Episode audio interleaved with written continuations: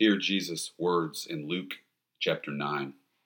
The Son of Man must suffer many things and be rejected by the elders and chief priests and scribes and be killed, and on the third day be raised. If anyone would come after me, let him deny himself and take up his cross daily and follow me. Every time that Jesus predicts his own death on the cross, he follows that with another teaching.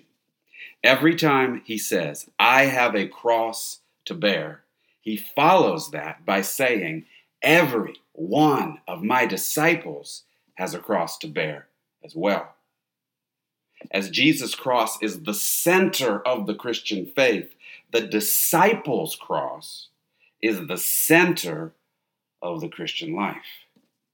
You have a cross that you must bear. A cross means pain. A cross means suffering. A cross means self sacrifice and self denial. A cross means rejection and hatred. A cross means being shamed and humbled before the world. A cross means obedience, suffering for Jesus.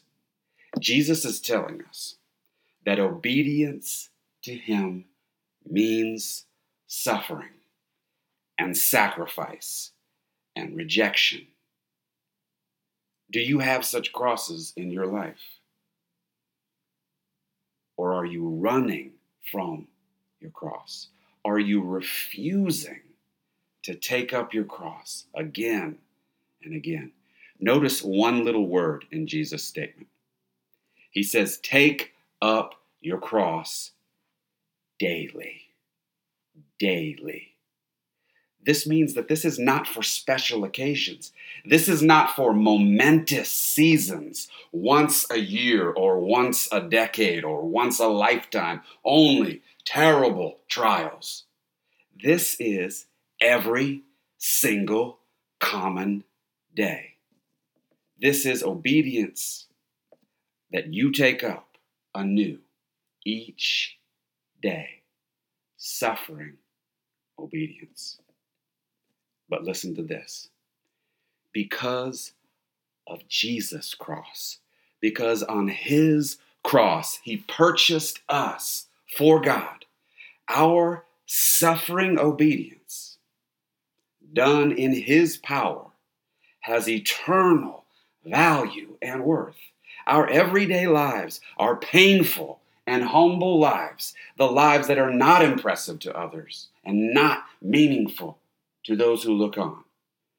They can have great meaning to God, eternal significance.